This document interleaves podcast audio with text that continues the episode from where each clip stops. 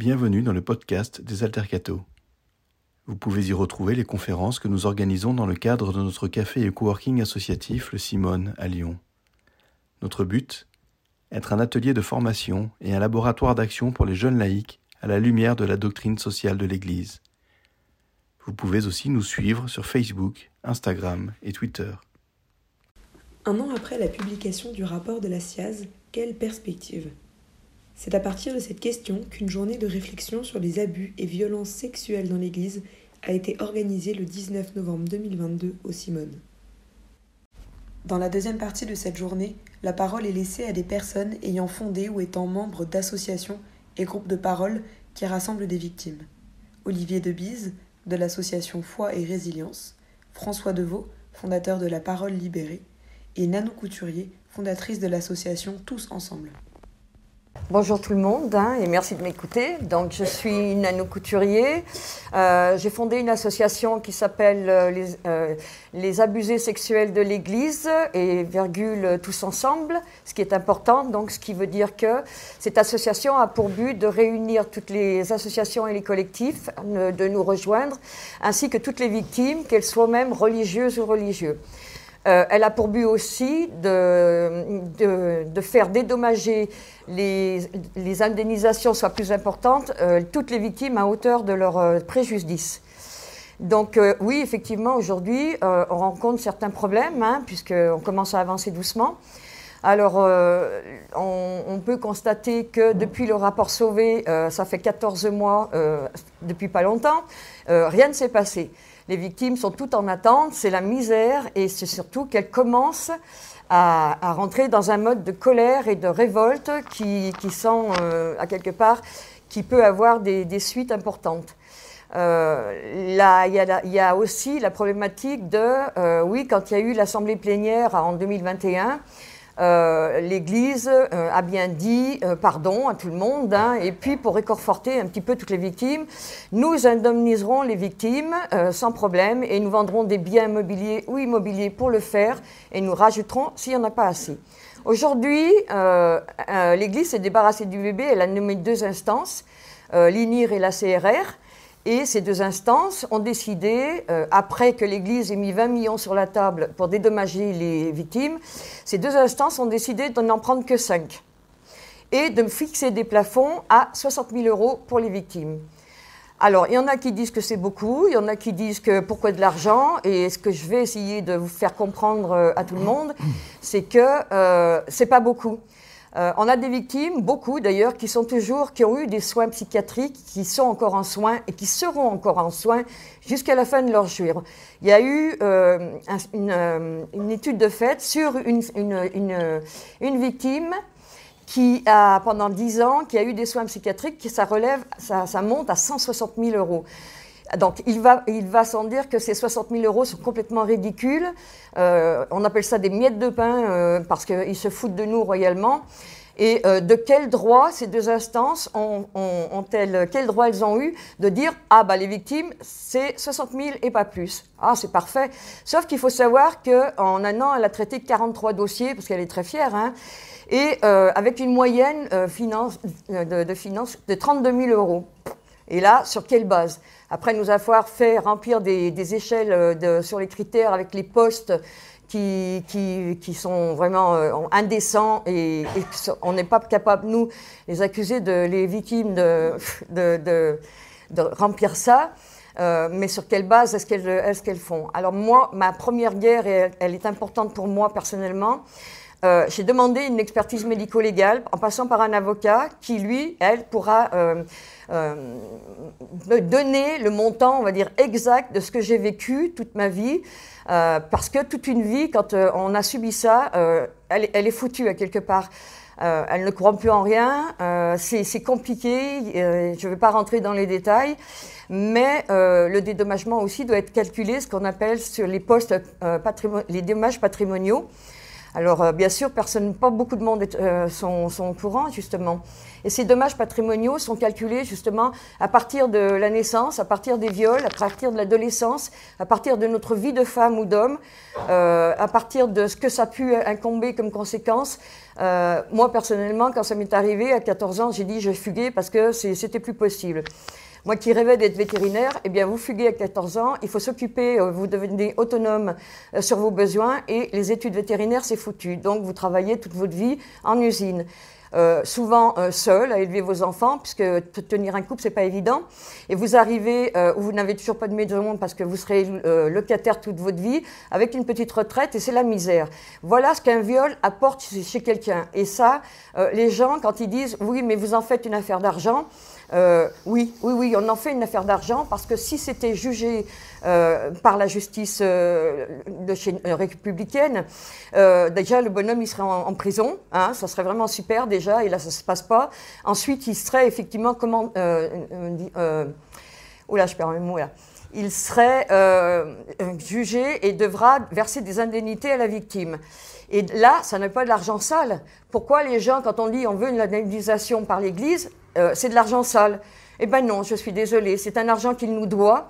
Et euh, pour le moment, il se fait tirer l'oreille. Hein, il n'y euh, a rien qui avance. Hein, ces deux instances sont, abominables. Et sont, hier, j'ai fait une visio avec l'INIR et franchement, c'est un tissu de mensonges. Et surtout, quand on commence une réunion en disant nous sommes ici pour parler et non pas pour revendiquer, eh bien, ça veut dire encore taisez-vous.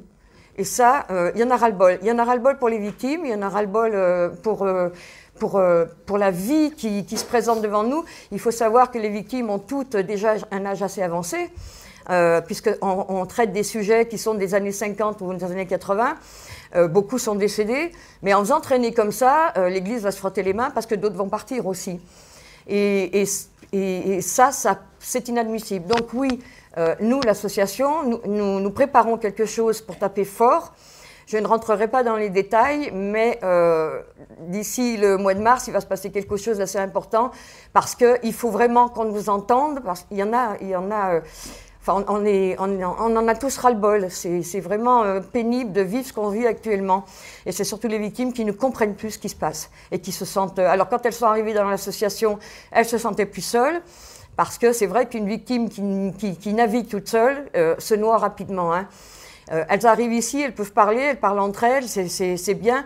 Et euh, là, c'est dans les discours qu'on voit sur les, sur les réseaux sociaux, euh, on voit vraiment que c'est pas possible. Vous avez des victimes qui vous parlent de suicide, comme ça, elles en auront fini avec ça. nous, en tant qu'association, on peut pas entendre ça, c'est pas possible. Donc voilà ce que, ce que, ce que je enfin, je, c'est prétentieux. Nous mettons en route et nous irons jusqu'au bout. Et euh, très honnêtement, j'ai de l'énergie, je, m'en servirai jusqu'au bout euh, et je ferai des vagues avec ça, ouais, parce que c'est pas possible de tolérer ce qui se passe actuellement. Et là, j'ai deux victimes qui sont ici aussi. Et euh, eh bien, elles sont dans le même état d'esprit. Hein, c'est long, c'est, ça avance pas. Pour Catherine et pour Pierrot, c'est compliqué. On en a une autre qui va arriver, Jean-François. c'est il n'y a plus de mots aujourd'hui pour dire dans quel état nous sommes. Alors, pour moi, il faut que je garde la tête en dehors de l'eau et toujours, euh, et ça c'est facile à faire, hein, il n'y a pas de souci. Et pour les autres, il faut pour les autres victimes qui sont derrière moi, il faut leur dire mais croyez-y, je suis là, euh, on est là, euh, on est soutenu. On, a, on a une chance inouïe, c'est d'avoir un avocat, Maître Sagnier, membre d'honneur dans notre, dans notre association. Euh, j'ai une chance aussi inouïe d'avoir euh, un parrain qui s'appelle euh, François Deveau et une marraine Yolande, Yolande Dufayet. Et, et, voilà, on est, on est très très bien accompagnés, on est très bien soutenus et on peut arriver à faire quelque chose et on y arrivera parce que j'ai proscrit le si ou le mais, c'est pas possible dans, mon, dans, mon, dans ma parole. Voilà, je crois que là j'ai tout dit parce que il y a encore 10 minutes. Ah. alors, pour, les questions, sinon ça sera un temps d'échange questions. Oui, oui, oui, je, oui. Alors sur ce que je viens de dire, euh, effectivement, qui a des questions à poser parce que ça peut être super intéressant. On fera les questions d'abord et puis on fera les, questions après. Ouais, ouais, ouais. Voilà. Alors préparez-vous aux questions que vous avez besoin de poser. Catherine. Je suis une, ouais. J'ai été abusée ans par un prêtre pédophile, je ne sais pas si on m'entend, à Paris, à l'église Saint-Augustin.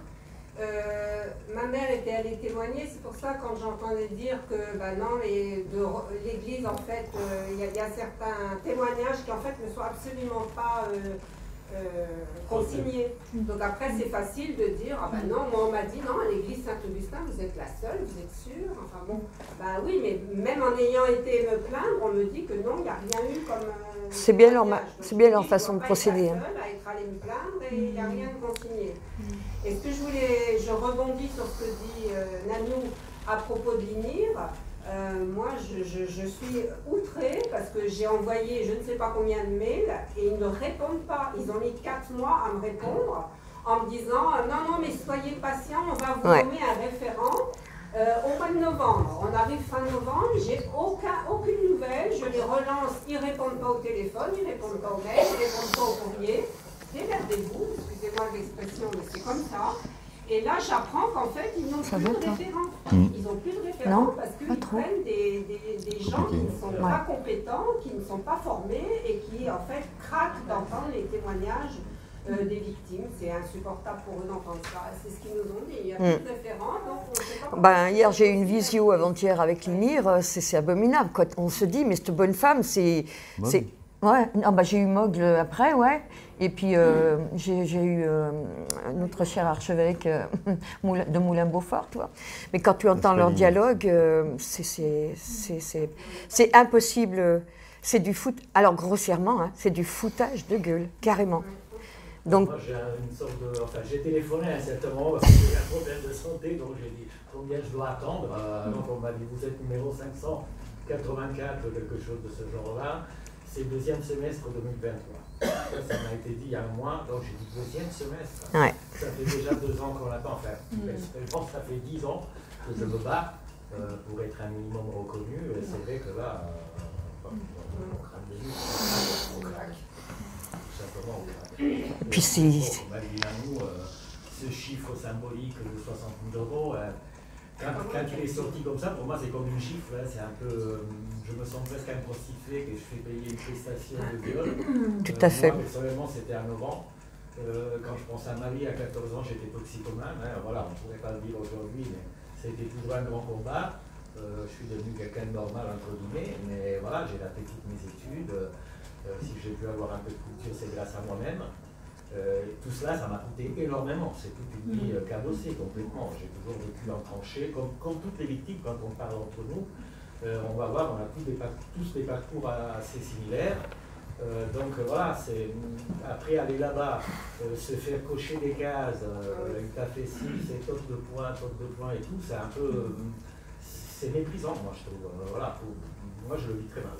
Je le vis très mal c'est, moi, je me dis, avec ces numéros, parce que ça devient des numéros, hein, plus des personnes, hein, eh bien, on est au camp de concentration et on n'a plus qu'à leur tatouer sur le bras, hein, pour pas qu'ils oublient quel numéro c'est. Et alors, à ce moment-là, on les appellera quand on sera disponible, parce que les pauvres sont débordés, euh, manquent de référents, ne trouvent pas euh, de référents. Euh, on peut pas, on est incapable d'entendre ça. L'Église, avec ses cacheteries, c'est aussi une deuxième fessée, à quelque part. Euh, parce qu'elle se fout aussi royalement de, nous. De toute façon, l'Église a été très intelligente d'un côté en disant euh, je me décharge, la SIAS va faire le boulot, je me décharge, les instances vont faire le boulot. Et en fait, euh, nous, les victimes, on est où?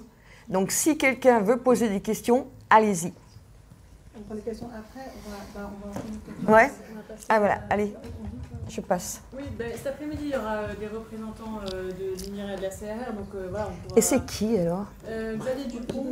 Et, bah, on, on Xavier Dupont pour la répondre aux questions. Bon, après, de toute façon, vous savez bien les processus. Bon, il, pourra se expliquer lui-même le processus. Et on pourra voir aussi, chacun se fera sa propre avis sur les failles du système, certainement, qui existent. Ok. C'est à mon tour. À toi. Bon. Bah, bonjour à tous, à tous ceux à qui je n'ai pas dit bonjour déjà. Euh, voilà, d'abord je voulais vous dire en préambule que cet exercice pour moi est extrêmement compliqué, peut-être l'un des plus euh, après le film de Grâce à Dieu. C'est la première fois que je suis sollicité par euh, une initiative catholique dans, ce processus-là. Je pense que si vous êtes là, vous connaissez tous à peu près, de près ou de loin, des positions, je me suis beaucoup exprimé là-dessus et, effectivement j'ai essayé d'être, euh, de m'impliquer à, la hauteur de, ma quête de cohérence et de compréhension du, problème. Ma, ma, mon implication, d'abord, je, dois vous dire que euh, pas, c'est, pas tant l'implication de victime et c'est pas tant la catharsis que euh, la quête de cohérence et de respect de principes élémentaires de la vie, de la dignité humaine. Euh, on a tous euh, des valeurs morales, y compris les athées, pour ceux qui ne seraient pas au courant. Non, non, mais je, rigole, mais on m'a fait déjà la réflexion. Hein. Euh, comment, comment vous, en tant qu'athée, vous arrivez à, limiter le bien et le mal? Donc voilà, donc je me suis beaucoup posé la question de ce que j'allais vous raconter ici, et j'ai eu j'ai pas eu la réponse parce que le sujet est énorme et on pourrait y passer des semaines entières. Euh, il y a effectivement la question de la réparation. Je, crois que ce qui nous rejoint aujourd'hui, c'est l'implication catholique, c'est l'initiative catholique. Donc moi, fort de la science qui a été posée là, et, en préambule, euh, dont on attendait tous, et dont nous, victimes et associations de victimes, on ne pouvait à aucun moment être légitime pour avancer une telle science, quand bien même on aurait eu ces chiffres-là et cette capacité-là, voilà, de là à, réaliser un, comité d'éthique comme la SIAZ l'a fait, etc.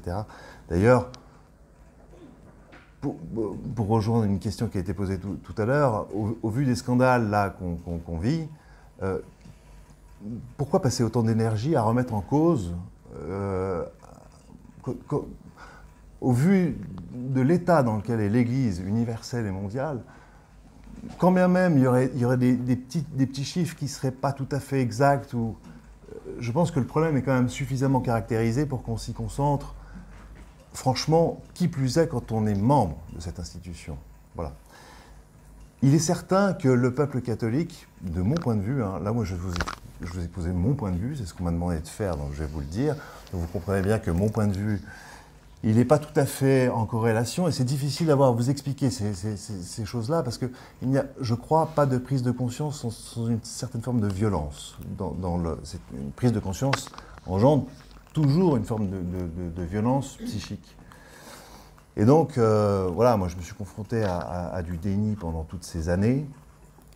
Euh, et donc, ben, puisqu'on m'invite pour, pour, pour vous dire ça, je vais essayer de vous le dire du mieux que je peux, mais attendez-vous à ce que ça, pique un peu, quoi, parce que j'ai un avis qui est le mien, que je peux développer. On n'a pas le temps pour le faire, mais si vous voulez, euh, moi je peux vous en parler pendant les semaines entières. Il n'y a, pas, a pas le moindre flou dans mon esprit. La première chose que je voulais vous dire, c'est qu'on a assisté la, euh, la semaine dernière à, un exercice de confession du président de la conférence des évêques de France. Pourquoi? Parce qu'on a une rupture de confiance entre un peuple catholique et l'autorité qui détient le pouvoir de cette Église catholique. Dans cet exercice de confession-là, on nous avouait que 11 évêques étaient soit eux-mêmes responsables de faits d'agression sexuelle, soit de couverture, donc ça s'appelle du recel de criminels hein, dans la loi, que certains étaient morts. Euh, alors, je ne sais pas où ils ont appris à compter les évêques, mais je pense que, outre le fait du RGPD, euh, ceux qui sont compétents sur la question peuvent dire que c'est un mensonge. Ce n'est pas de 11 évêques dont on parle. C'est L'enquête de Mediapart a recensé 28 évêques. Hein. Sachant que c'est une enquête journalistique, hein, ce n'est pas du tout la SIAZ. La SIAZ doit avoir d'autres chiffres qu'elle ne peut pas communiquer, parce que, évidemment, mais. Donc, on est là dans une entreprise de confession pour rétablir une confiance rompue et on va mentir en confession. Je ne sais pas qui sont les catholiques ici qui ont déjà menti dans un, exercice de confession. Voilà, ces gens-là représentent le Christ, hein, une persona Christi, hein, vous connaissez bien cette. Et quand on porte l'habit et que on trahit le peuple chrétien en utilisant l'habit, la confession et, la vision sacrée qu'on peut avoir de ça, c'est vous qui êtes trahis. C'est vous, les catholiques, qui êtes trahis. C'est vous qui laissez votre pouvoir, votre Église catholique, la maison de Dieu, qui est piétinée par ses évêques. euh, donc voilà, je pense que là, il y, a une première notion qu'il faut prendre en compte, c'est qu'on est dans une opération de, tartufferie, on est au pays des focus, euh, pour vous dire comme, les choses comme je le pense. Le lendemain, il est intervenu sur RTL, je ne sais pas si vous l'avez entendu, il nous a dit 2016. À partir de 2016, on a commencé à comprendre ce que c'est l'incidence des violences sexuelles dans la société. Alors, bon, on a parlé de Piquant ce matin, 2000. Lutter contre la pédophilie, contribution Anatrella Barbarin, c'est 2001, première édition. Ça a été réactualisé. Euh, moi, des évêques responsables, moi tout seul, j'en compte plus de 20 déjà. Euh, si vous voulez, on peut faire la liste, hein, mais je pense qu'on a autre chose à faire. Bon, voilà. Ça, c'était la première notion que je voulais vous dire. Donc, on est toujours dans une entreprise de mensonges et de tartufferie. La deuxième chose que je pense notable, qu'il faut soulever, c'est la notion d'incompatibilité définitive entre le métier d'évêque, de directeur de conscience, de représentant du Christ dans un diocèse, avec le recel de criminel. S'il y en a un qui n'a pas compris ça, il faut qu'il reprenne à zéro sa théologie et l'évangile. Il n'y a, pas l'ombre d'un doute dans les textes sacrés. Voilà, on parle de la meule. Voilà. Donc là, on leur offre une, vie de pénitence. C'est déjà mieux que la meule et de finir à la baille mort. Mais je ne comprends pas cette difficulté de positionnement. Là, Barbarin va voter le prochain pape euh, au, conclave. Alors, je ne sais pas si les catholiques sont OK avec ça, mais c'est la maison de Dieu qui est piétinée sous vos yeux, avec, avec le consentement du peuple catholique. Alors, qui est en train là, hein, je ne veux pas minimiser, c'est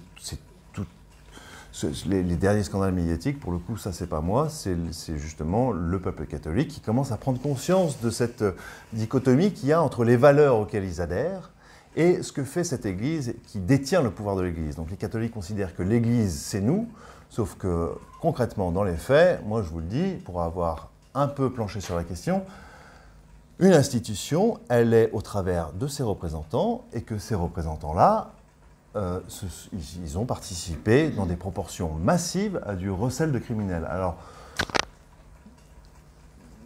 j'ai du mal à comprendre la difficulté de positionnement, en fait. Comment on peut sortir un rapport qui dénombre 200 à 300 000 victimes, qui a reçu 10 000 témoignages, euh, qui parle d'un crime systémique, qui l'argumente sur le fond, la forme, trois rapports de recherche, et un an après, pas un seul évêque n'a démissionné. C'est ça l'Église. Eh bien, c'est la honte. Il est où le, courage catholique? Il est où le courage Vous me posiez la question tout à l'heure, monsieur, la, responsabilité des parents, des familles. Ces enfants qui ont été agressés là, ils sont, ils sont issus de, de, confessions euh, catholiques. On n'est pas arrivé là par hasard en disant un jour, tiens, moi ça m'intéresse. Non, non, mais moi je, moi je vous dis ce, que, ce qui est important pour moi. comment je voulais poser, c'est que non, mais je, sais, peu, peu, peu, peu, importe, si vous voulez, vous, vous, voulez connaître mon point de vue, donc je vous, je, vous le donne. Ce peuple catholique, effectivement, ces enfants de famille catholique se sont retrouvés dans une, institution et beaucoup, beaucoup ont effectivement été au cœur du problème que vit l'Église catholique aujourd'hui. Voilà, donc ceci pour dire qu'il y a une incompatibilité définitive et qu'il serait temps que le peuple catholique euh, respectent un peu plus l'évangile et les textes sacrés et qui sont un peu exigeants avec euh, cette, institution. Et donc, pour l'instant, on n'a pas commencé le début du moindre chemin. Hein. À partir du moment où les représentants de la maison de Dieu, ceux, qui utilisent leur position sacrée, utilisent cette arme pour dissimuler au peuple de Dieu une vérité qui est dénoncée par l'Évangile, mais on est dans un niveau de schizophrénie là, qui, euh, moi, me, choque définitivement. Évidemment, comment procéder à la réparation Enfin, confession, contrition, hein, et puis après, euh, volonté de, réparation, et ensuite vient le pardon. Hein. Donc là, on est en train d'essayer de réparer une faute qu'on n'a pas vouée. On n'a toujours pas compris que ce que dit la SIAZ, ce n'est pas les prêtres auteurs, c'est l'institution. C'est la protection de l'institution par ces évêques-là qu'on continue à reconnaître dans le rôle de représentants du Christ sur, sur, un diocèse, qui ont participé à la destruction d'âmes Là où les textes sacrés nous disent, et c'est peut-être pour ça que ça a été dit dans les textes sacrés, j'en sais pas, mais ils nous disent peut-être là, vous catholiques, eh ben, euh, vous, avez aussi une, lucidité à, garder euh, dans votre foi. Et que ce qui compte, c'est la foi. Ce qui compte, c'est la foi individuelle et personnelle. Ce n'est pas l'appartenance à l'institution. Ça, c'est le pharisaïsme, c'est le communautarisme. Donc l'Église est devenue la démonstration de tout ce qu'elle a dénoncé dans, l'Évangile. Quand Jésus est allé dans le désert, sur le pharisaïsme, la trahison, voilà, le, baiser sur le front du Christ qui va désigner le, Christ complet. Ça se finit en crucifixion, cette trahison-là. Donc on sait que on sait l'incompatibilité théologique. Mais comment veut-on réparer un crime sexuel de masse, réparer en masse un crime sexuel de masse, en gardant ceux qui ont participé à l'élaboration, à l'organisation d'une institution qui, si elle a commis 200 à 300 000 victimes sur le territoire français, en a des millions à travers le monde aujourd'hui. Il n'y a pas un pays dans lequel l'Église est implantée qui n'est pas confronté à ces dissonances de chiffres.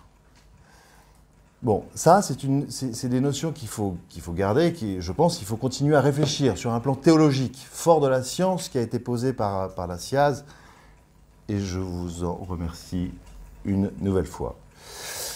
Bon, c'est la trahison de la miséricorde, c'est la trahison de la Bible, c'est un effondrement du message catholique. Enfin, comment on peut rester euh, aussi euh, avec de telles difficultés de, positionnement face à des vérités qui sont aussi claires. Quand on nous parle de, choses répréhensibles, mais on se fout de la gueule du qui? Je veux dire, les choses répréhensibles, c'est un péché ou pas?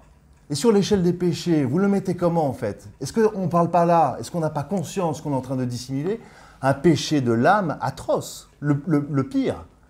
Quand on, va laisser des enfants en situation de souffrance, finalement, on va espérer qu'ils crèvent, ces gamins, pour, pouvoir taire. C'est la, la silencisation dont parlait Jocelyn. Voilà, et, on a euh, Moulin-Beaufort qui nous annonce qu'il y a des choses répréhensibles, et on est là, et tous, et on, va, on va les prier. Ok. Eh ben, je crois que le courage catholique, ça n'est pas ça. Et je crois que là, on tombe dans euh, la déconfiture de l'âme. Pour, moi, les choses sont, il n'y a aucune difficulté de positionnement avec ça, et tant qu'il y en aura un, euh, ce sera euh, inacceptable. Je veux dire, créer un crime de masse sur des gamins, c'est quand même le plus grand, le plus grand des blasphèmes. L'autre notion que je voulais vous soumettre, c'est ça fait d'ailleurs l'objet d'une des recommandations de, la SIAZ, c'est la notion d'incarnation sacrée. C'est que dans l'Église catholique, quelle est la singularité de l'Église catholique? Quelle est, On dit oui, mais les autres. Euh, alors effectivement, la parole s'est peut-être pas libérée dans les autres religions monothéistes, mais quelle est la singularité vraiment précise de l'Église catholique? C'est que dans l'Église catholique, le peuple chrétien a accepté que des personnes, suivant un processus de formation notamment et de théologie, puissent à un moment donné représenter le Christ, incarner le Christ, une personne à Christi, transformer le pain en chair, le vin en sang, les derniers sacrements. On a des, fidèles qui viennent dans une démarche de profession, dans une démarche d'adoration, dans une démarche de vulnérabilité.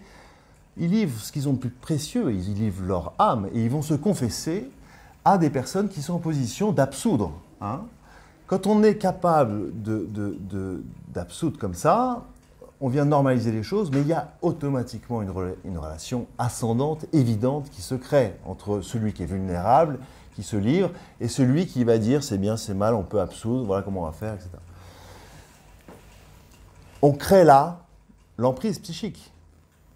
L'Église catholique, en permettant l'incarnation sacrée, qui, je crois, est totalement proscrit ici-bas. On peut faire vivre la mémoire du sacré, on peut, prendre le linceul du Christ, on peut communier dans la mémoire du sacré, mais incarner le sacré, moi, homme pécheur, et devenir le Christ, que ce soit dans ma paroisse, mon diocèse ou au Vatican et recevoir son, son, trône de, Saint-Pierre directement, c'est créer automatiquement l'emprise psychique, et j'en suis arrivé à la conclusion que attention, c'est un, peu, un peu violent comme notion, mais euh, la personne catholique pratiquante, qui, qui donc se revendique de l'Église et qui doit le revendiquer dans une forme inconditionnelle, ou en tout cas pas dans l'enceinte de, de, la maison de Dieu, sont pour moi des personnes vulnérables au sens juridique du terme. Et ça rejoint un peu la question que vous, vous me posiez, c'est cette difficulté à rationaliser, c'est cette difficulté à réfléchir, c'est cette difficulté à interroger son libre arbitre. C'est pas ça qui a marqué dans l'Évangile. Ce qui a marqué dans l'Évangile, c'est que la religion doit vous rendre fort, la religion doit vous rendre libre, la, vérité rend libre, hein, et que malgré tous les mensonges, et y compris le dernier de Moulin-Beaufort, ne pourront rien contre la vérité. Et que, voyez, moi, tout, excessif que je puisse être, euh, bon, ben, euh, le sujet ne va pas s'en aller. Euh, tant que l'Église ne réparera pas ça, et réparer, ça a un sens dans, l'Église, je pense qu'elle ne, elle, ne, elle ne s'en sortira pas. Donc, je pense qu'il faut quand même, peut-être si vous avez l'occasion d'y réfléchir plus longuement, mais réfléchir à cette notion d'incarnation sacrée et la dimension d'emprise qu'elle crée automatiquement. À partir du moment où je suis le sacré, je, n'ai même pas à justifier de ce que je fais. celui qui croit en cela va le justifier automatiquement. Et c'est ce qu'on fait avec les évêques, c'est ce qu'on fait avec le pape, c'est ce que fait. Avec, quand on touche à l'image sacrée, ça y est, ça nous dépasse. Et donc on perd. Il y, a un défaut d'assertivité qui se crée, je crois, automatiquement. Et, je crois que ça n'est pas du tout, du tout le sujet de l'enseignement de l'Évangile. Qu'on y adhère ou pas, moi je, je vous dis franchement, je suis athée. Mais je n'ai rien contre, contre la croyance. J'ai vécu dans des pays musulmans, d'autres confessions. Je, respecte la croyance. Et tout croyant devrait respecter la croyance. Et moi, je suis un croyant en l'homme, je suis un croyant en l'athée.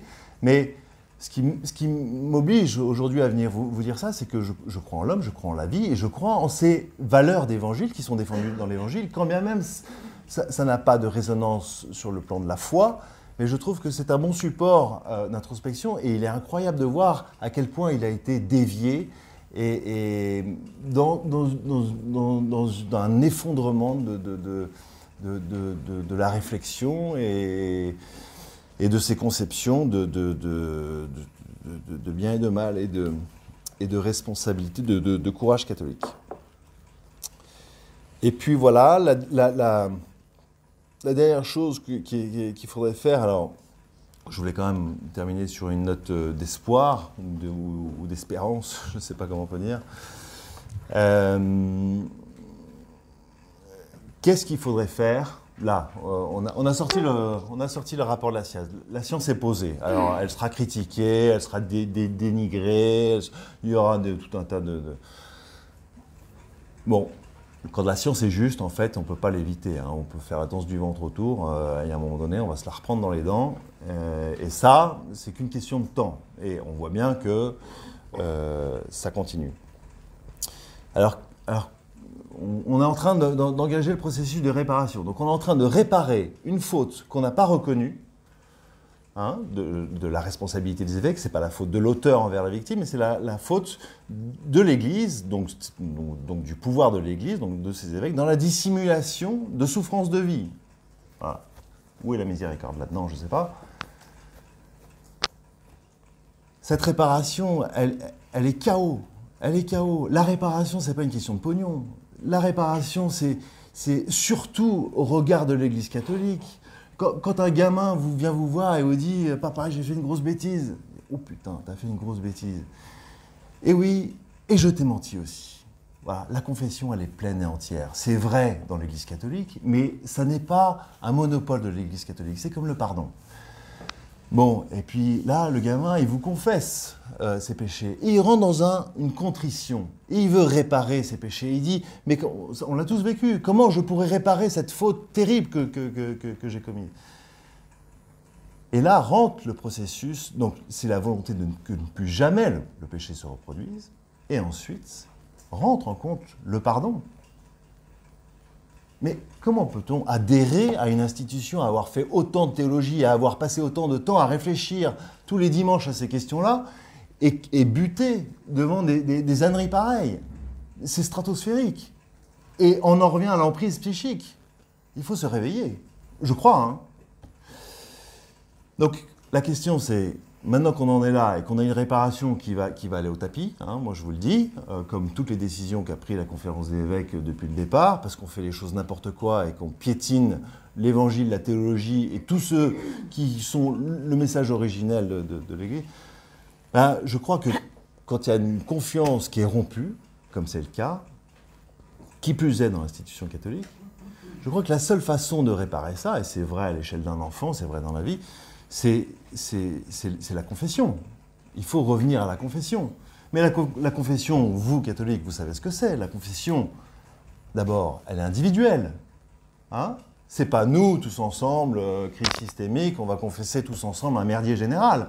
C'est qui, sur les 120, a participé à du crime et à du recel de criminels? Qui a commis des fautes répréhensibles? Qui a conscience d'avoir commis un péché? Voilà. Donc là, il y a une confession qui doit se faire de ces gens qui portent l'habit du Christ et qui sont le passeur entre peuple catholique et le Christ, parce qu'il y a incompatibilité définitive. Il n'y a, pas de débat là-dessus. S'il y a un débat là-dessus, c'est chaos, la religion, et chaos, c'est la fin du catholicisme. Ça ne va pas se passer autrement, à mon avis, que comme ça. Donc, cette, confession, elle doit être de l'ensemble de ceux qui portent, à mon avis, le, métier, qui portent la, maison du, Christ, et que chacun reconnaisse ses fautes répréhensibles en conscience qu'il va devoir quitter ses fonctions immédiatement après ses, aveux, à condition, sauf si le, peuple catholique est OK avec ça. Mais vous n'avez pas fini de faire des réunions comme celle-ci, à mon sens. Euh, une fois que. Hum, quand on fait cette confession-là, euh, il faut qu'elle soit publique. Il faut que cette confession, elle se fasse devant ceux qu'on a trahis. Les victimes, certes. Mais moi, j'en ai plus rien à foutre de, l'Église catholique, je vous le dis franchement. Mais vous, peuple chrétien, ça compte pour vous. C'est un fondamental, c'est un pilier fondamental qu'il est très difficile de, venir euh, casser, de venir briser. Quand toute sa vie, on s'est euh, positionné par rapport à sa propre foi et l'appartenance, venir briser ça, c'est une souffrance incroyable. Je sais, je l'ai vécu, j'ai des membres dans ma famille qui sont catholiques. Vous avez vu le film Grâce à Dieu. Ce qui est dit dedans, notamment avec mon frère, est, tout à fait juste. Donc voilà, je crois qu'il y a un exercice de confession, de vérité à faire, hein, qui est le message, euh, ni plus ni moins, de l'Évangile, et conscient de ses lâchetés, de ses responsabilités, et donc, cette confession qui doit être publique, euh, individuelle, pleine et entière, doit se faire, à mon sens, main droite sur la Bible. Mais putain, ils ont trahi la Bible. Ils ont déjà trahi la Bible. Le pape a été euh, le cas Gracie euh, au Brésil. La question, c'est combien d'évêques n'ont pas participé à du recel de criminels enfin, Moi, je me pose, sincèrement la, question. Lustigé, rien que dans le procès Barbarin, il y en a sept. Voilà. Gardès, Thierry Barrique de la Perrière et aujourd'hui évêque de Nevers, les faits sont matérialisés, ils sont prescrits.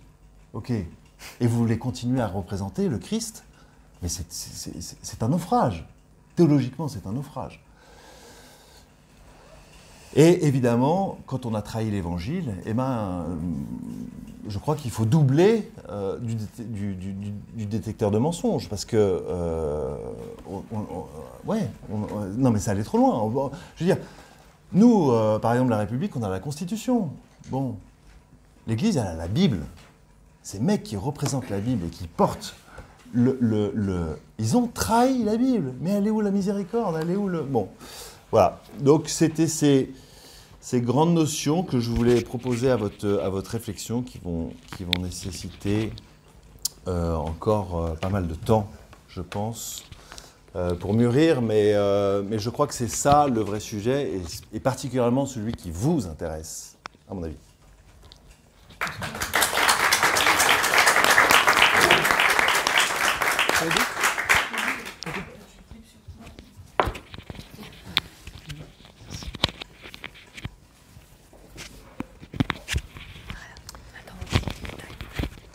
Bien. Pas facile de prendre la, suite. Euh, alors bonjour quand même, je me présente peut-être, je suis peut-être moins, moins connu que, j'espère en tout cas que, François.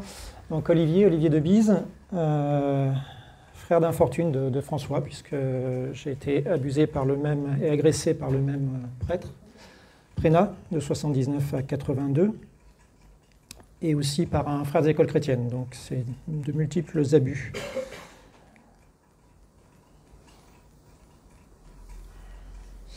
Les, les, chemins sont différents. François a, parlé du sien, enfin son chemin aussi euh, intellectuel et, et, de comment il a vécu tout ça. Moi, le mien, à 18 ans, il a été de chercher une porte de sortie à, cette, euh, à ces abus qui avaient cessé matériellement, mais qui se poursuivaient euh, dans l'emprise, dans le contact avec les abuseurs, les agresseurs. Et puis aussi euh, quelque chose de très difficile à expliquer ou à dire, je le dis depuis très peu de temps, euh, qui s'appelle l'immense crainte de reproduire ce qu'on a vécu. On ne l'a pas tellement évoqué ici, mais la question des agresseurs dans l'Église, et là il y a quelque chose qui est aussi systémique, et ça a été le cas pour euh, notre agresseur à nous, puisqu'il a été lui-même victime dans son enfance d'agression. Donc cette transmission, cette chaîne de contamination, on peut parler, je pense, de contamination, et qui bénéficie justement, oui, on peut dire bénéficier de,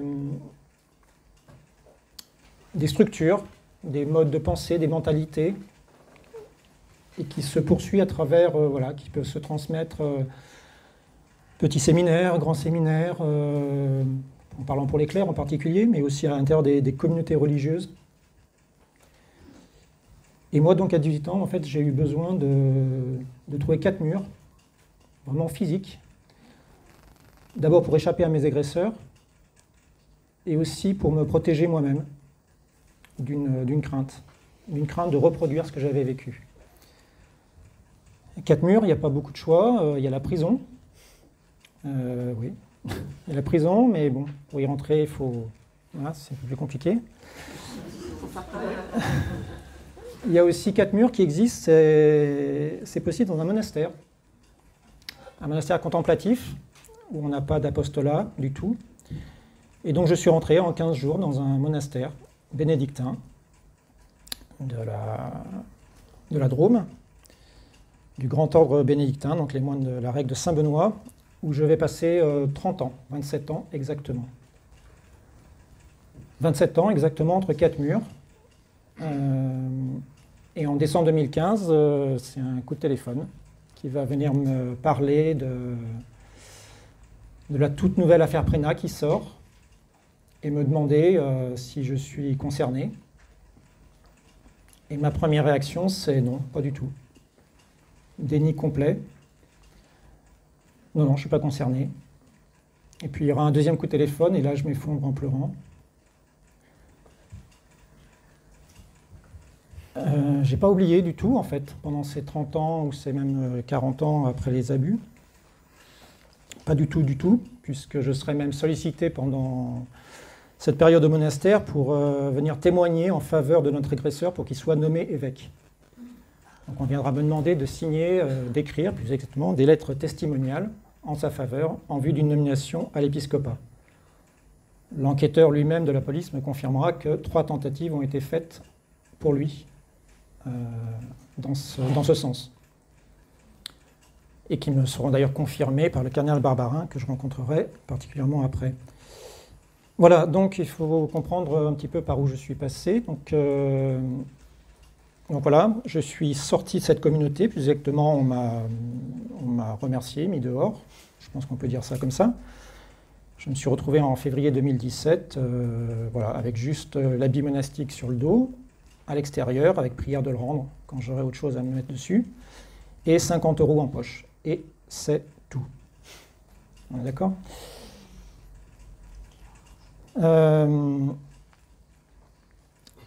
le pape va me. Mes vœux seront annulés pour cause de nullité, puisqu'ils ont. J'obtiendrai qu'ils soient qu'ils ont été considérés comme étant émis sous la contrainte. Ce qui a été tout à fait reconnu. J'ai une lettre, une belle lettre du pape qui m'écrit précisément, qui reconnaît que mes vœux ont été faits sous la contrainte. Je n'ai pas reçu le sacrement de l'ordre. Je n'ai pas été prêtre, j'ai été sollicité pour être prêtre, mais j'ai refusé. Je n'ai jamais évidemment parlé euh, de ce que j'avais vécu au monastère, donc, euh, sauf dans le cas de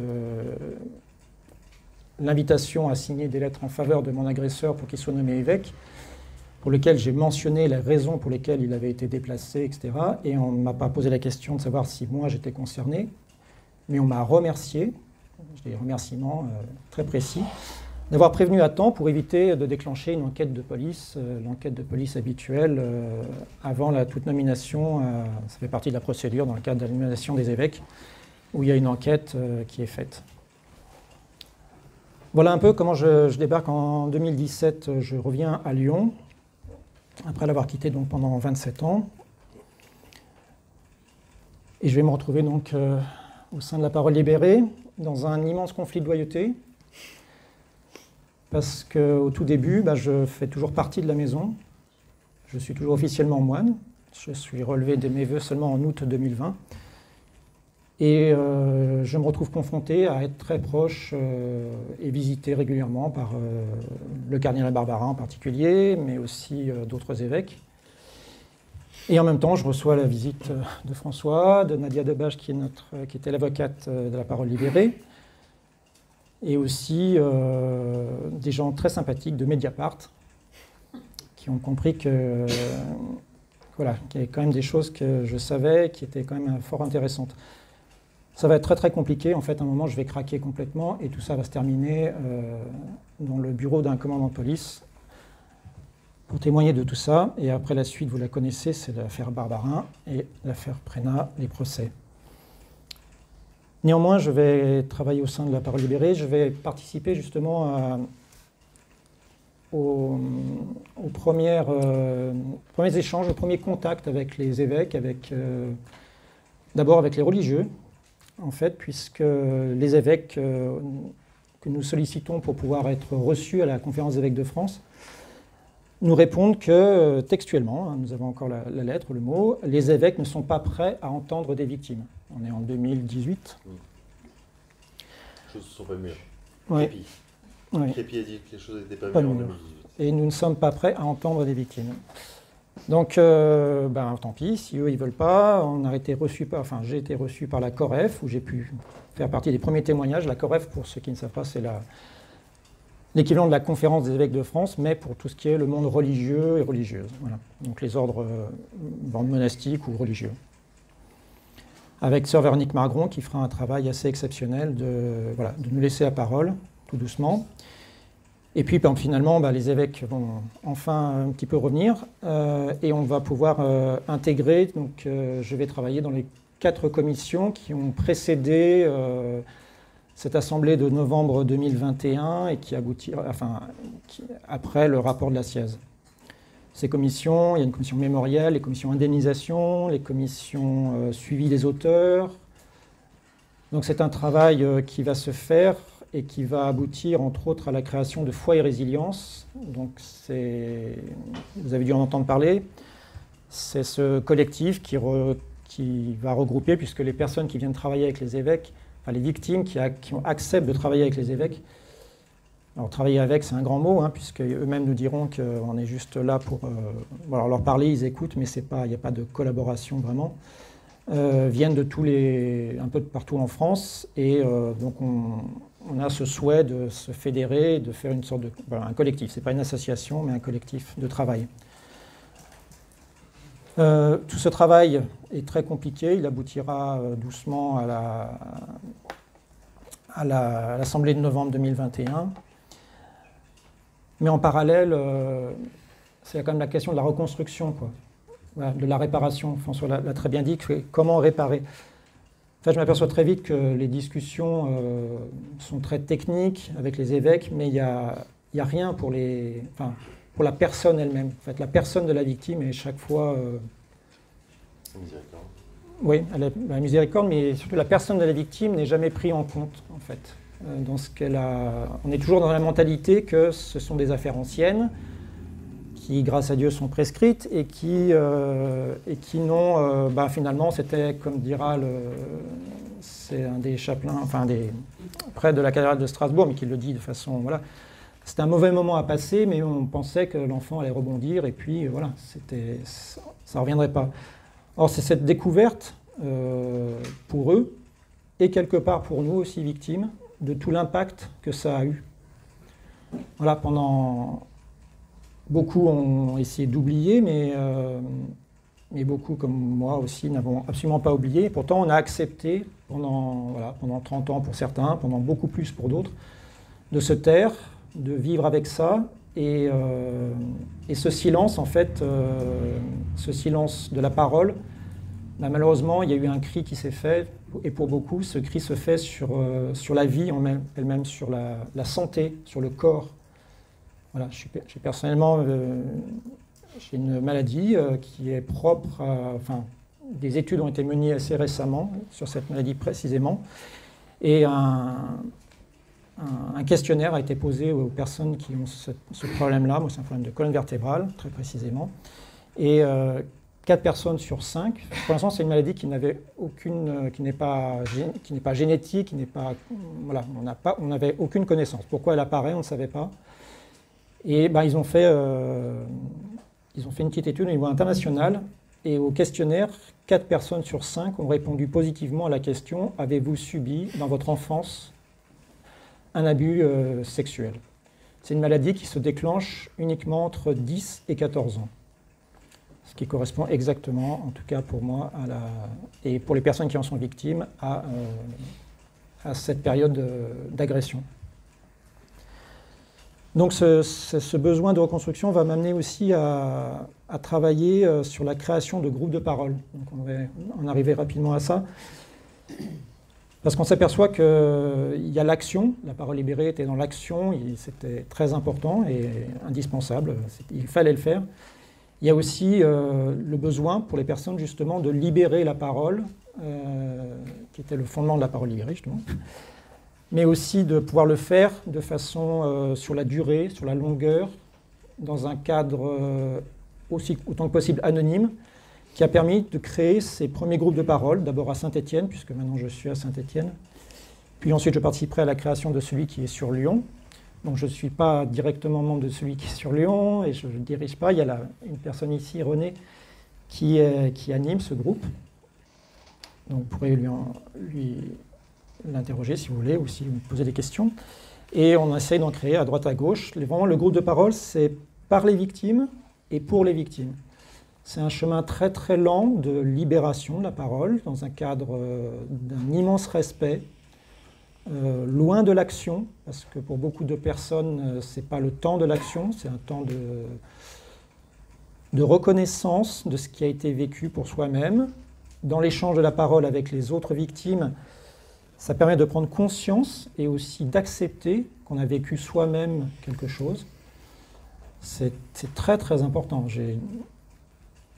Moi, je pensais avoir avancé quand j'ai intégré ces premiers groupes. Quelque part, j'en devinais l'importance et en même temps, je me disais, mais Qu'est-ce que je vais y apprendre? Qu'est-ce que je vais y faire? Enfin, bon, ça va peut-être servir aux autres, donc ça vaut le coup que je m'y engage, mais euh, et en fait, euh, je pense que j'étais le premier. Enfin, on a tous été voilà, extrêmement euh, à toucher. On a beaucoup progressé et des personnes, je me rends compte maintenant, parce que ces groupes existent maintenant depuis deux ans, trois ans, même plus pour Saint-Étienne, maintenant s'engagent au niveau national ou au niveau local dans l'action ont, alors qu'au début, j'ai des exemples très précis de personnes qui étaient vraiment des petites souris euh, cachées dans un coin et qui arrivent à, l'âge de 60, on a des personnes de 70 ans, euh, voilà, c'est tous les âges, hein, il n'y a pas de limite, mais qui ont, qui ont gardé ce silence qui les a. Euh, enfin, ce n'est pas le silence qui les a détruits, c'est les abus, mais qui ont. Voilà, c'est, cette libération de la parole, elle se passe aussi là.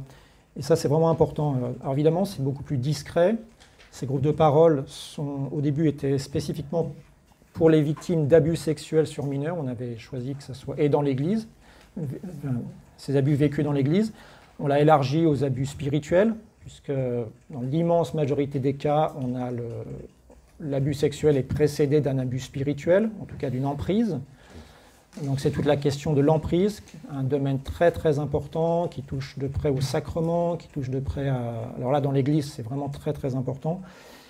Et puis au début, on était sur les mineurs et en fait, on l'a élargi aussi aux majeurs, parce que la vulnérabilité causée par l'emprise, causée par, euh, voilà, dans l'exercice des sacrements ou de la direction spirituelle, donc ça, c'est des notions qui sont très propres à l'Église, qu'on peut retrouver euh, peut-être dans d'autres situations, mais il y a une spécificité propre à l'Église.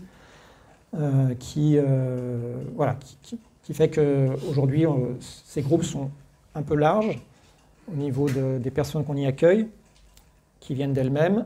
Ça se veut totalement indépendant du diocèse, donc ça n'est pas lié, mais évidemment, c'est quand même pour des personnes ayant vécu un abus dans l'Église. Et comme l'a dit François, voilà, on n'est pas arrivé là par hasard. Donc on est issu de familles, de milieux voilà, catholiques. Euh, ou chrétiens en tout cas, euh, et, on a été forcément confronté à l'institution.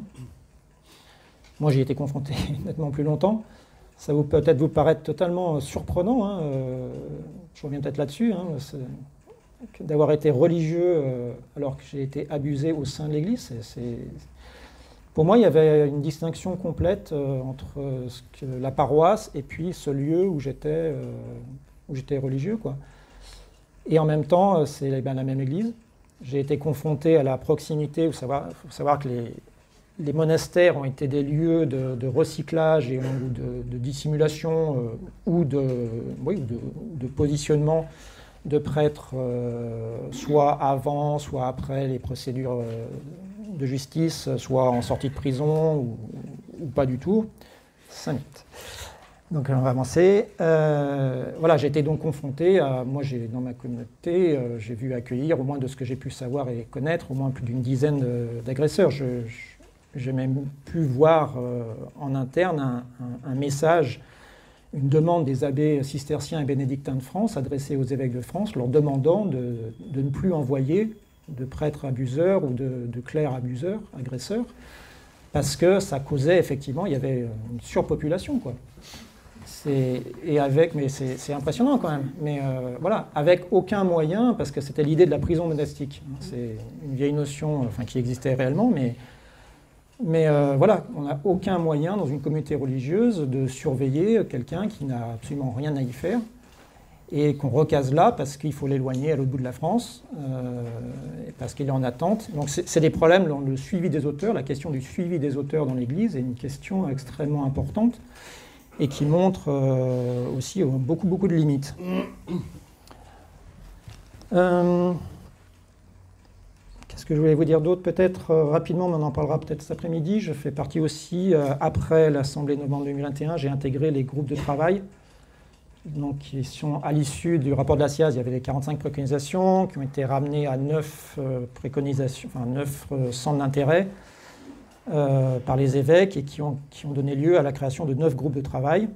Malheureusement, il n'y en a aucun groupe de travail en particulier sur les victimes. C'est euh, assez symptomatique, mais euh, c'est pourtant bien, on l'avait réclamé. Donc moi, je fais partie du, du, GT1, le groupe de travail numéro 1, qui à l'origine avait une question très précise des évêques, qu'on a voulu largement élargir et qui revient en fait sur notre groupe, c'est rebaptisé la libération de la parole. L'idée du travail, mais je l'aborderai cet après-midi, c'est voilà, une parole qui se libère, euh, que ce soit celle d'un témoin, d'une victime ou d'un agresseur. Où est-ce qu'elle aboutit? Qu'est-ce qu'elle devient? Mais pratico-pratique, c'est-à-dire quel numéro de téléphone elle va faire? On a élargi à toute l'Église catholique, donc aussi bien les institutions diocésaines, mais que euh, l'enseignement catholique, les instituts de formation. Voilà. On, a un groupe miroir au niveau des religieux, donc on ne s'intéresse pas directement aux communautés religieuses mais on en parlera sûrement un peu plus après. Voilà. Et à l'issue des, affaires récentes, la CEF nous a rajouté toute la question de la communication et de la publicité des sanctions en particulier. Et la communication aussi des, cas. On, est vraiment sur quelque chose de quand même de très important. Euh, voilà, voilà. Je voulais la petite note d'espoir finale. Euh, j'en ai pas beaucoup, euh, puisqu'à vrai dire, euh, ce matin, j'ai reçu, je voulais peut-être vous lire ça, mais alors c'est pas la note d'espoir, ça, c'est l'autre. C'est le, Echen, donc l'actuel, le tout nouvel évêque de Saint-Étienne, de pardon, Saint-Étienne, de Grenoble, pardon, de Grenoble, qui a publié il y a 2-3 jours euh, voilà, un texte qui. Parce que vraiment, en fait, la difficulté, c'est. On est confronté vraiment, nous, dans les associations, dans, cette relation à l'Église, avec une question de mentalité. Voilà. Euh, François l'a bien dit, c'est vraiment cette mentalité de ne pas arriver à comprendre ce que c'est qu'un agresseur, qu'une victime, qu'est-ce que c'est qu'une agression sexuelle, et à quel point ça, ça se télescope complètement avec le message évangélique. Et donc on, a, on est toujours actuellement, enfin voilà, ces jours-ci, euh, si vous prenez euh, Monseigneur Colomb, l'évêque de La Rochelle, euh, qui a réussi à quand même justifier, expliquer les actes de, du cardinal Ricard comme étant une relation amoureuse avec, bah, il a utilisé ce mot précisément, de la relation amoureuse avec une enfant de 14 ans et qui pour lui, il a, justifié aussi que c'était beaucoup plus grave parce que c'était euh, l'affaire Sentier, donc l'affaire Sentier était beaucoup plus grave que celle du Carien Ricard parce qu'il y avait le dévoiement d'un sacrement. Euh, donc c'est voilà, ça c'est une mentalité qui, euh, pour qui la gravité est liée à l'atteinte au sacrement et non pas l'atteinte aux personnes, parce que c'est quand même ça le fondement, c'est l'atteinte à la personne qui est qui fonde la gravité tout de même de l'acte. La, de et euh, je dirais à l'autre bout, c'est peut-être pas exactement à l'autre bout, mais c'est ce constat là de Monseigneur Eschen, donc, qui a publié ça tout récemment. Nous pensions avoir changé de culture et définitivement abandonné les logiques de contournement et de silence lorsque nous avions adhéré au mois de mars dernier, euh, donc 2021, aux conclusions du rapport Sauvé. Mais force est de constater que ce n'était pas le cas. Donc, euh, avec les personnes victimes, nous nous demandons si, si les choses finiront un jour par changer. Pascal Winzer, donc l'évêque actuel de Poitiers, disait qu'il ne faudrait peut-être pas moins de 40 ans après aujourd'hui pour que la confiance puisse éventuellement être retrouvée. Il, explique, il rajoute Je partage ce point de vue. Il faut presque toute une vie à des personnes ayant été agressées pour retrouver un chemin pacifié. Et parfois, la vie entière n'y suffit pas. Et je confirme. De l'expérience que j'ai et que je peux voir. Notre génération, et c'est là quand même c'est impressionnant, notre génération de responsables d'église, imprégnés plus ou moins et plus ou moins consciemment et inégalement de cette culture du silence qui a eu tant d'effets destructeurs, ne s'en relèvera sans doute pas de sitôt. C'est une génération en quelque sorte perdue. Il parle de la génération des évêques, là, on est bien d'accord. Donc c'est comme, euh, voilà, c'est comme intéressant de se dire, euh, et il conclut quand même, euh, il faut travailler pour eux, pour les générations à venir qui prendront la suite, parce que je ne sais pas qu'est-ce que deviendra l'Église, mais j'ai encore. Elle dure depuis 2000 ans, donc elle a un petit peu la peau, la peau dure quand même, donc elle devrait peut-être probablement continuer. En tout cas, si elle continue, et si aussi l'Église, c'est nous-mêmes, enfin pour les chrétiens et les catholiques. Donc il faut quand même travailler, il, il, termine comme ça, il nous faut travailler pour eux, pour les générations à venir, et pas pour nous. Pour nous, il est probablement trop tard. C'est un constat assez impressionnant. Moi, la petite note d'espoir, ben, c'est simplement de vous dire, en fait, je suis vraiment heureux d'être ici. J'ai eu un, une immense joie il y a 15 jours, euh, c'était il y a 15 jours ou 3 semaines, lorsqu'il y a eu euh, ces rassemblements et cette manifestation euh, par, qui était, alors je vais dire Agir pour notre Église, qui a, a initié la chose, mais c'était un petit peu le mouvement Sortons les poubelles, là, suite au tweet de, lié à Monsieur Petit. voilà, pour moi, enfin, parce que ça fait des années qu'on se bat, un peu tout seul, on s'est l'impression, en tout cas de victimes. Et pour, euh, voilà, pour la première fois, je l'ai ressenti, hein, c'est pas la première fois, première fois, mais je l'ai ressenti pour la première fois, qu'à côté de nous, on avait euh, d'autres personnes, c'est-à-dire vous. Euh, voilà, des laïcs qui viennent à côté des victimes et on n'est plus tout seul à porter ça. Parce que François l'a dit, voilà, on, est un peu au bout du chemin aussi, nous, hein, quelque part. voilà, nos vies, elles sont, elles sont explosées on les reconstruit, euh, enfin, on essaye. On sait que, voilà, on sait que ça, aboutira ou ça n'aboutira pas, on ne sait pas. Mais euh, mais y a, moi, enfin, actuellement, tous les soirs de ma semaine s'occupe, euh, en dehors de mon travail, sur ces questions-là. Et a un moment, on voudrait vraiment passer la main. Mais, et, c'est un, très bel espoir que vous soyez là et que vous y intéressiez, que vous ayez envie d'agir à côté de nous, avec nous et peut-être après nous. Voilà, merci.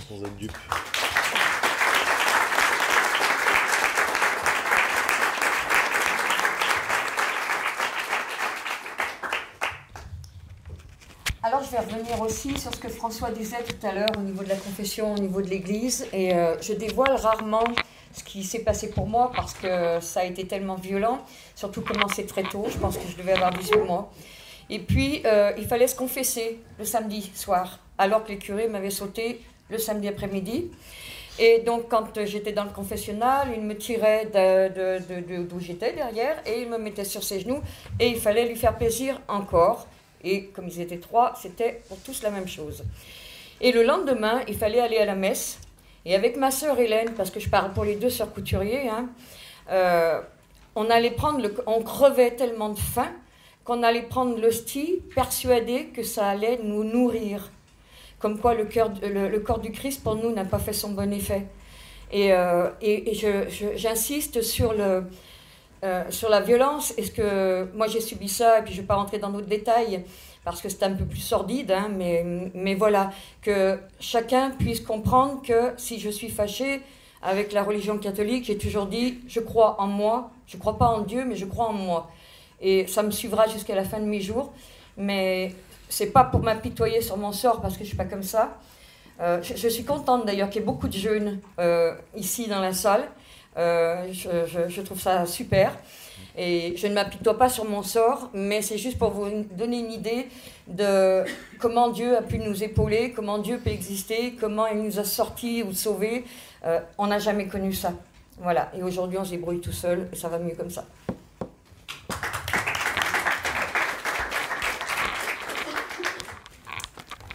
Euh, je veux dire un immense merci euh, à vous trois qui avez accepté d'être euh, là aujourd'hui et devant nous et je, me rends compte à quel point ça peut être difficile. je voudrais vous passer la parole en vous demandant surtout si vous êtes en désaccord d'être extrêmement respectueux.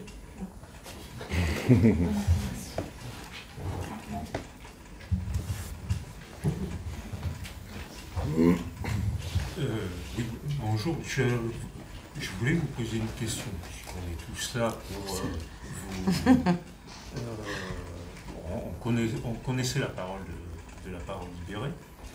Euh, ce que vous avez dit en, début sur les commissions, c'est quelque chose qui, est, qui est nouveau. Ça veut dire que tout ce que vous avez dit n'était pas important à dire, au contraire.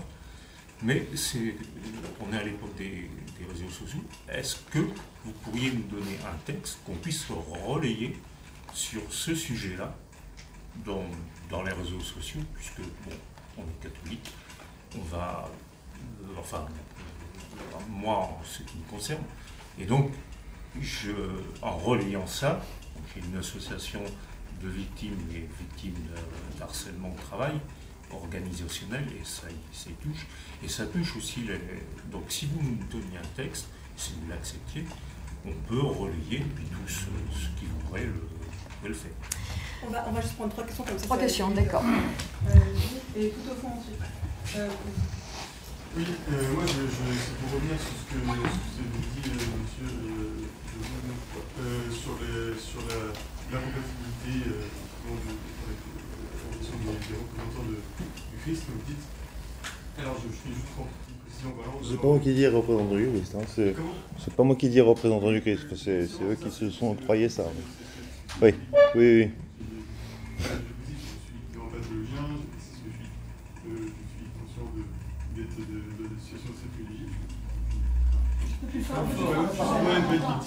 et j'ai conscience que ce, Et troisièmement, que je dis pas du tout ça dans une optique polémique, je dis ça pour essayer d'exprimer pour, moi pourquoi est-ce qu'il y, a, des problèmes et pourquoi ça va si lentement en disant ce que je pense.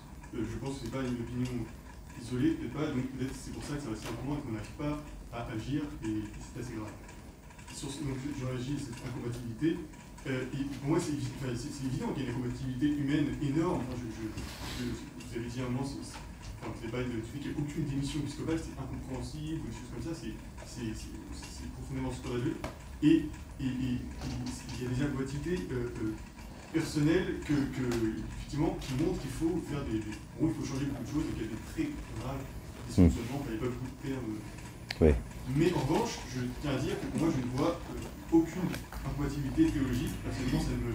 Ça me, ça me je, je comprends que quelqu'un qui, soit coupable des, des, responsables des, pires crimes, vraiment des pires crimes, euh, administre un, sacrement. Je, le, comprends, je le conçois, et je tiens à dire que je suis profondément convaincu, et c'est pas du tout nouveau, que l'Église est la plus grande pécheresse de toute l'histoire du monde depuis le début.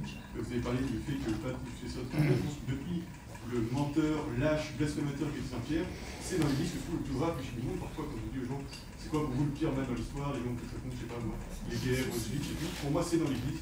Et, et, et que ce soit entre autres, parce que pour prendre les termes de l'évangile, voilà, elle a énormément reçu, elle a donné si peu. Et, et voilà, c'est ce que je veux dire. Et pour moi, le fait que dans l'Église se trouve la plus grande faute, n'est pas compatible avec le fait que dans l'Église se trouvent euh, ceux qui sont. On est à le dire pour peut-être ça peut être intéressant à. Et personne. euh, Bonjour, euh, vous m'entendez? Oui. Euh, tout d'abord, je voudrais vous remercier beaucoup parce que c'est un sacré cadeau que vous vouliez euh, nous partager ça. C'est précieux. Et en votre nom et peut-être au, au nom de- des autres auditeurs, on voudrait vous- déjà vous en remercier. Ça, c'est la première des choses. La deuxième des choses, je vais essayer de vous faire sourire parce que vous avez dit tout à l'heure, François, que ben, ça allait piquer un peu. Et quand on est enfant et qu'on vous désinfecte une plaie, on vous dit ça pique, mais ça soigne. Donc euh, merci de, de participer euh, à ce soin. Et puis euh, vous confessez aussi une chose, c'est qu'au tout début, quand vous preniez la parole, au moment du procès Barbara, même si j'étais très sensibilisé à ça par ma famille, connaissant des, des abus dans ma belle famille, je me disais que c'était peut-être un peu musclé, un peu excessif. Et puis euh, j'ai eu euh, hasard de j'ai rencontré une personne qui avait vécu un abus. On a commencé à faire un chemin pour euh, l'aider à comprendre ce que c'était que l'abus. Elle a fait toute une démarche. Elle a, fait, elle a déposé plainte sur, sur avis d'église. Et, puis, et en fait, peu à peu, j'en suis venu à votre position à vous. De m'apercevoir qu'on en parlait encore cette semaine, qu'il y a une sorte de, entre guillemets, de mafia. Il y a des gens qui n'ont pas à avoir accès au dossier canonique et qui viennent y mettre euh, leurs pattes, qui viennent freiner euh, des, euh, comment, des requêtes et des, des choses comme ça. Et alors je voulais, pour finir sur une note un peu plus légère, très souvent on dit que le Christ, c'est celui qui s'abaisse et qui lave le pied de ses disciples. Et je crois que c'est une belle vision du Christ. Et très souvent avec mon ami, on se pose la question de savoir si quand on est victime, non seulement les, euh, les prêtres ou l'Église ne nous euh, lavent pas les pieds, mais de temps en temps on a même l'impression qu'elle nous met la bassine dans la gueule. Ouais, donc trois questions. Bravo. Trois questions sur un texte ou euh, quelque chose que, dont vous pensez que ça pourrait se diffuser largement. euh, la question euh, du, du péché et puis. Moi, en tout cas, ce que je veux dire, c'est que moi, ce sujet-là, intellectuellement, euh, je, l'ai chevillé au corps. C'est une quête personnelle. Et que tous ceux qui me sollicitent pour ce sujet-là, euh, je, propose ma réflexion. Je ne dis pas que j'ai raison, mais c'est mon chemin. Et donc, euh, il y a tout un tas de sujets. Au contraire, moi, ça m'intéresse beaucoup de, développer ça. Donc, voilà, je suis tout à fait. Sabine fera la en lien avec plaisir. Mais il mais, faut, faut, faut, faut travailler sur, ces, réflexions-là, ouais, je pense, sur bah, remettre l'évangile, euh, l'église au cœur du village. Quoi, euh, quand on a des grandes valeurs, euh, c'est bien de les prôner, mais c'est d'abord pour les respecter. Donc, Quand je disais texte, c'était ça, la réflexion. Je, plus, je la connaissais, c'était pour les, les choses nouvelles Oui. sur, de François sur Mm. les institutions. Euh, Ouais. pour, euh, voilà, c'était euh, cette chose précise Ah, à, faire, à, à faire diffuser. Il voilà. aurait dû le prendre. Mais euh, ça ne veut pas dire que Non, non, la non, mais je- réflexion, je peux pas la- euh, on peut, on peut l'apporter et la diffuser. C'est simplement euh, le- rapport, de la, le rapport de la SIAS, excusez-moi, mais moi je crois que le rapport de la SIAS, il y a une vérité là qui est posée sur la table. Pff, on peut. on- on- mais il faut reprendre les choses dans l'ordre. hein. Les- sur les 48 recommandations, il n'y en a pas une qui est sélectionnable, hein. il n'y en a pas une qui est fac- facultative. C'est bien ça que vous, vous avez dit. Cet après-midi, on reprendra les actions concrètes, ce ce qu'on peut faire, comment on, comment on diffuse tout ça. C'est pour ça que- Merci beaucoup. Ouais, vous, avez bien, vous avez bien fait. Là aussi, je voudrais souligner un point que personne ne parle. il y a les victimes aujourd'hui aussi, qui ont subi des violences, hein, des viols, puisque ça va bien ensemble. Mais aussi, on a les victimes collatérales, et ça, on n'en parle jamais. Donc, Catherine est venue avec son mari, parce que j'estime que lui, c'est une victime collatérale. Léo, son fils, est une victime collatérale. Euh, pour ma part, mes enfants n'ont jamais su ce qui s'était passé. Euh, ils le savent depuis 2021. Euh, et j'aime autant que ça soit comme ça. Mais dans beaucoup de foyers où les, les, les, personnes ont pu faire leur vie avec leur mari et un conjoint, la vie n'est pas facile pour ceux-ci. Et ça, on l'entend souvent. Les enfants sont en soins. J'ai une, la secrétaire de chez nous, son fils est en soins en psychiatrique. Quoi. Bon, c'était surtout ça que je voulais relever. Hein. Mais il ne faut pas oublier que ça existe. Ensuite, euh, concernant l'INIR, oui, on a des documents. Euh, je vais me faire un plaisir de vous les envoyer. Vous me donnez euh, votre adresse mail, il n'y a pas de souci pour ça. Et je vous enverrai la grille qu'ils nous font remplir. On s'auto-évalue. Voilà. Donc on a une grille à, remplir. Est-ce qu'on va en reparler ça Voilà. Mais pour vous, je vous enverrai ça. D'accord? Donc vous me donnerez votre adresse. Alors, je voulais euh, juste euh, rebondir sur euh, deux choses, répondre à votre question sur les sacrements et, aussi pour les, groupes de parole aussi, effectivement, j'ai mentionné qu'on a effectivement les victimes d'abus, mais on a aussi effectivement des victimes collatérales. On a des, personnes qui sont enfants de personnes ou conjoints, ou parents. Ça fait, ces personnes-là aussi ont besoin de ces espaces-là euh, comprendre aussi, parce que euh, très souvent, effectivement, elles découvrent euh, parfois, parfois après leur mort. On a des personnes, enfin j'ai des cas très précis où, où elles ont appris que leur, leur, père, par exemple, avait été, avait été abusé, et l'ont appris à travers le, dans le testament, enfin voilà, dans la lettre post-mortem. Et ce qui a qui a expliqué, par exemple, une personne qui a vécu toute sa vie, à l'âge de 13 ans, son, son propre père, son papa ne, lui a plus manifesté aucune marque physique d'intimité, d'attention, de proximité. Et euh, elle lui a posé régulièrement la question euh, qu'est-ce qu'il y avait, qu'est-ce qui s'était passé, pourquoi, pourquoi il faisait ça vis-à-vis de ses filles. Et en fait, elle ne l'apprendra qu'après sa mort, que c'est en fait, là, cet âge de 13 ans correspondait à l'âge où lui a été abusé. Euh, et qu'à partir de là, il n'a pas ça a été un choc pour lui. Il ne pouvait pas manifester dans des, gestes qui, pour lui, étaient légitimes dans son, statut de père, euh, des choses qu'il avait, qui lui rappelaient ce qu'elle avait lui-même vécu. Sur la question des sacrements, c'est très très important. Euh, le pire des pécheurs peut faire un sacrement validé. Effectivement, c'est théologiquement le cas, puisque le sacrement euh, ne dépend pas de celui qui l'administre, puisqu'il agit en lui-même principe théologique du sacrement qui agit par lui-même. Quel que soit, euh, c'est pour ça que baptiser peut baptiser quelqu'un, c'est pas nécessairement un prêtre, il n'y a pas de.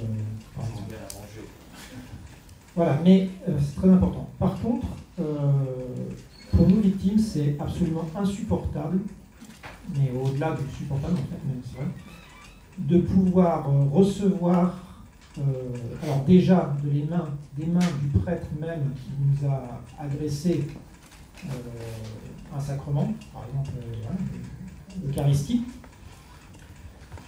Ça, c'est déjà quelque chose qu'on a vécu et qui est insupportable. C'est, enfin, ça, crée vraiment de très très grosses, euh, je dirais, lésions en nous-mêmes. C'est, ah, c'est, une schizophrénie, enfin des, des gros gros problèmes. Et, et ensuite, dans, dans la vie après les abus, voilà, maintenant, moi, je peux quitter une messe euh, sans prévenir, parce que, euh, alors que le prêtre qui est en train de célébrer, euh, je ne le connais pas et je sais absolument pas ni qui ni quoi, mais voilà, ça me rappelle, ça me fait revivre quelque chose, c'est pas. très très difficile. Donc, ça, cet aspect-là.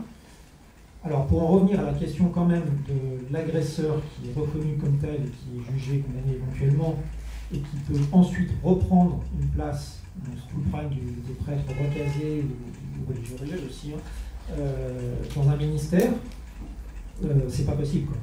Pour nous, c'est, il y a une telle incompatibilité, c'est, pas possible. Surtout qu'il est dangereux. Hein, Alors après, il y, a la, question ensuite du danger, de la façon de là où il est mis. Mais sur le fait d'exercer, de continuer d'exercer la mission sacrée qu'il a, qu'il a reçu. Et c'est un vrai souci théologique dans l'Église, puisque, euh, par exemple, le sacrement de l'ordre, vous savez qu'en Église, les sacrements ne peuvent pas être. Euh, on ne peut pas les, abolir. On peut déclarer qu'ils sont nuls, donc ça pourrait être la question de la, nullité des sacrements reçus, d'ordination par exemple, d'un pédophile dont on savait à l'origine qu'il était, ça a été le cas pour Prélat. Euh, voilà, il a quand même suivi deux ans de thérapie pour pédophilie euh, avant de l'ordonner. Donc il y avait quand même, dans cette année-là aussi, déjà une incompatibilité d'origine. On a soulevé la question de la nudité. bon, on n'a pas eu de réponse, le grand silence dont parlait de ce nom-là, et voilà, parce que ça remet trop de choses en cause. Mais il y a cette question-là, mais n'empêche que voilà, dans le film d'ailleurs, c'est le père Grillon qui le dit très bien à Alexandre Aizé, enfin, si je reviens exactement les, les noms des personnes, euh, Prénat restera toujours prêtre. Hum. Euh, et il l'est toujours. Voilà, ce sacrement de l'ordre qu'il a reçu, l'Église ne peut pas le, ne veut pas et ne peut pas le lui enlever en théologie. Plus qu'on ne peut pas, on peut nous-mêmes euh, demander à être débaptisé, mais en fait on ne peut pas être débaptisé. Hum. On peut demander à ce que nos noms soient retirés par exemple des livres officiels, l'appartenance officielle, mais on ne retirera pas ce sacrement. Voilà, mais ça pose de vraies questions théologiques. Et ces questions sur la foi, justement la relation de la foi pour les personnes victimes, c'est une des choses qu'on aborde dans les groupes de parole, parce que c'est une question qui revient tout le temps.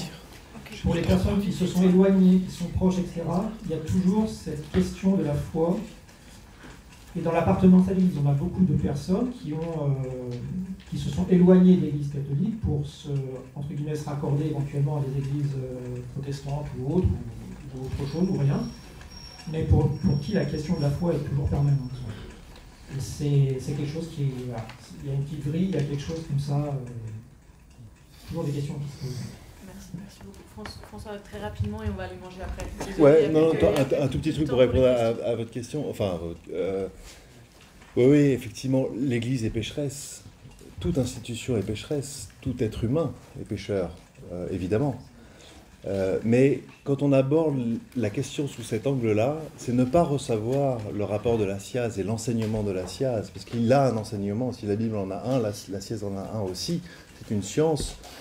Et donc, il faut faire attention parce qu'on parle d'un crime systémique, un crime sexuel.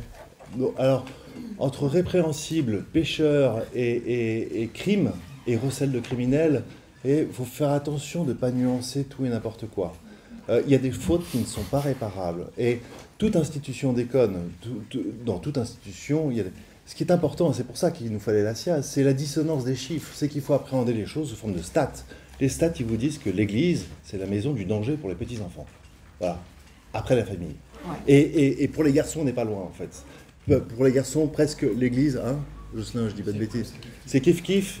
En fait, un garçon, là, il a autant de chances d'être violé dans une famille, d'être agressé dans une famille, que euh, dans l'Église. Et c'est ça le poids qui pèse sur tout le peuple catholique. Et effectivement, euh, beaucoup de gens ont trouvé que j'ai été très dur pour répondre à votre question, monsieur. Et je peux vous dire que le, premier entretien qu'on a fait avec la SIAZ, je pense qu'ils s'en souviennent encore. je crois, en sortant, ils m'ont dit a posteriori, quelques mois après, ils m'ont dit on, a trouvé que tu étais un fou furieux. Et puis quelques mois après, en fait, ils, ont compris. Euh, voilà. Mais le fait est que, de mon point de départ, et, ils en sont témoins, moi, j'ai pas bougé, Olivier en est témoin, moi, moi, j'ai pas bougé d'un iota, en fait. Hein. C'est pas un problème de foi. Moi, je n'ai pas bougé d'un iota.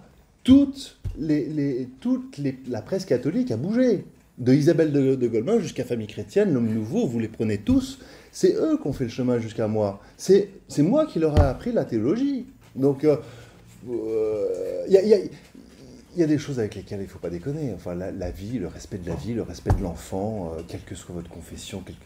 C'est plus une question de, foi. On ne peut pas tolérer ça, je crois, et que tant que l'Église tolérera ça, elle sera chaos et, peut-être qu'elle a résisté à 2000 ans d'histoire.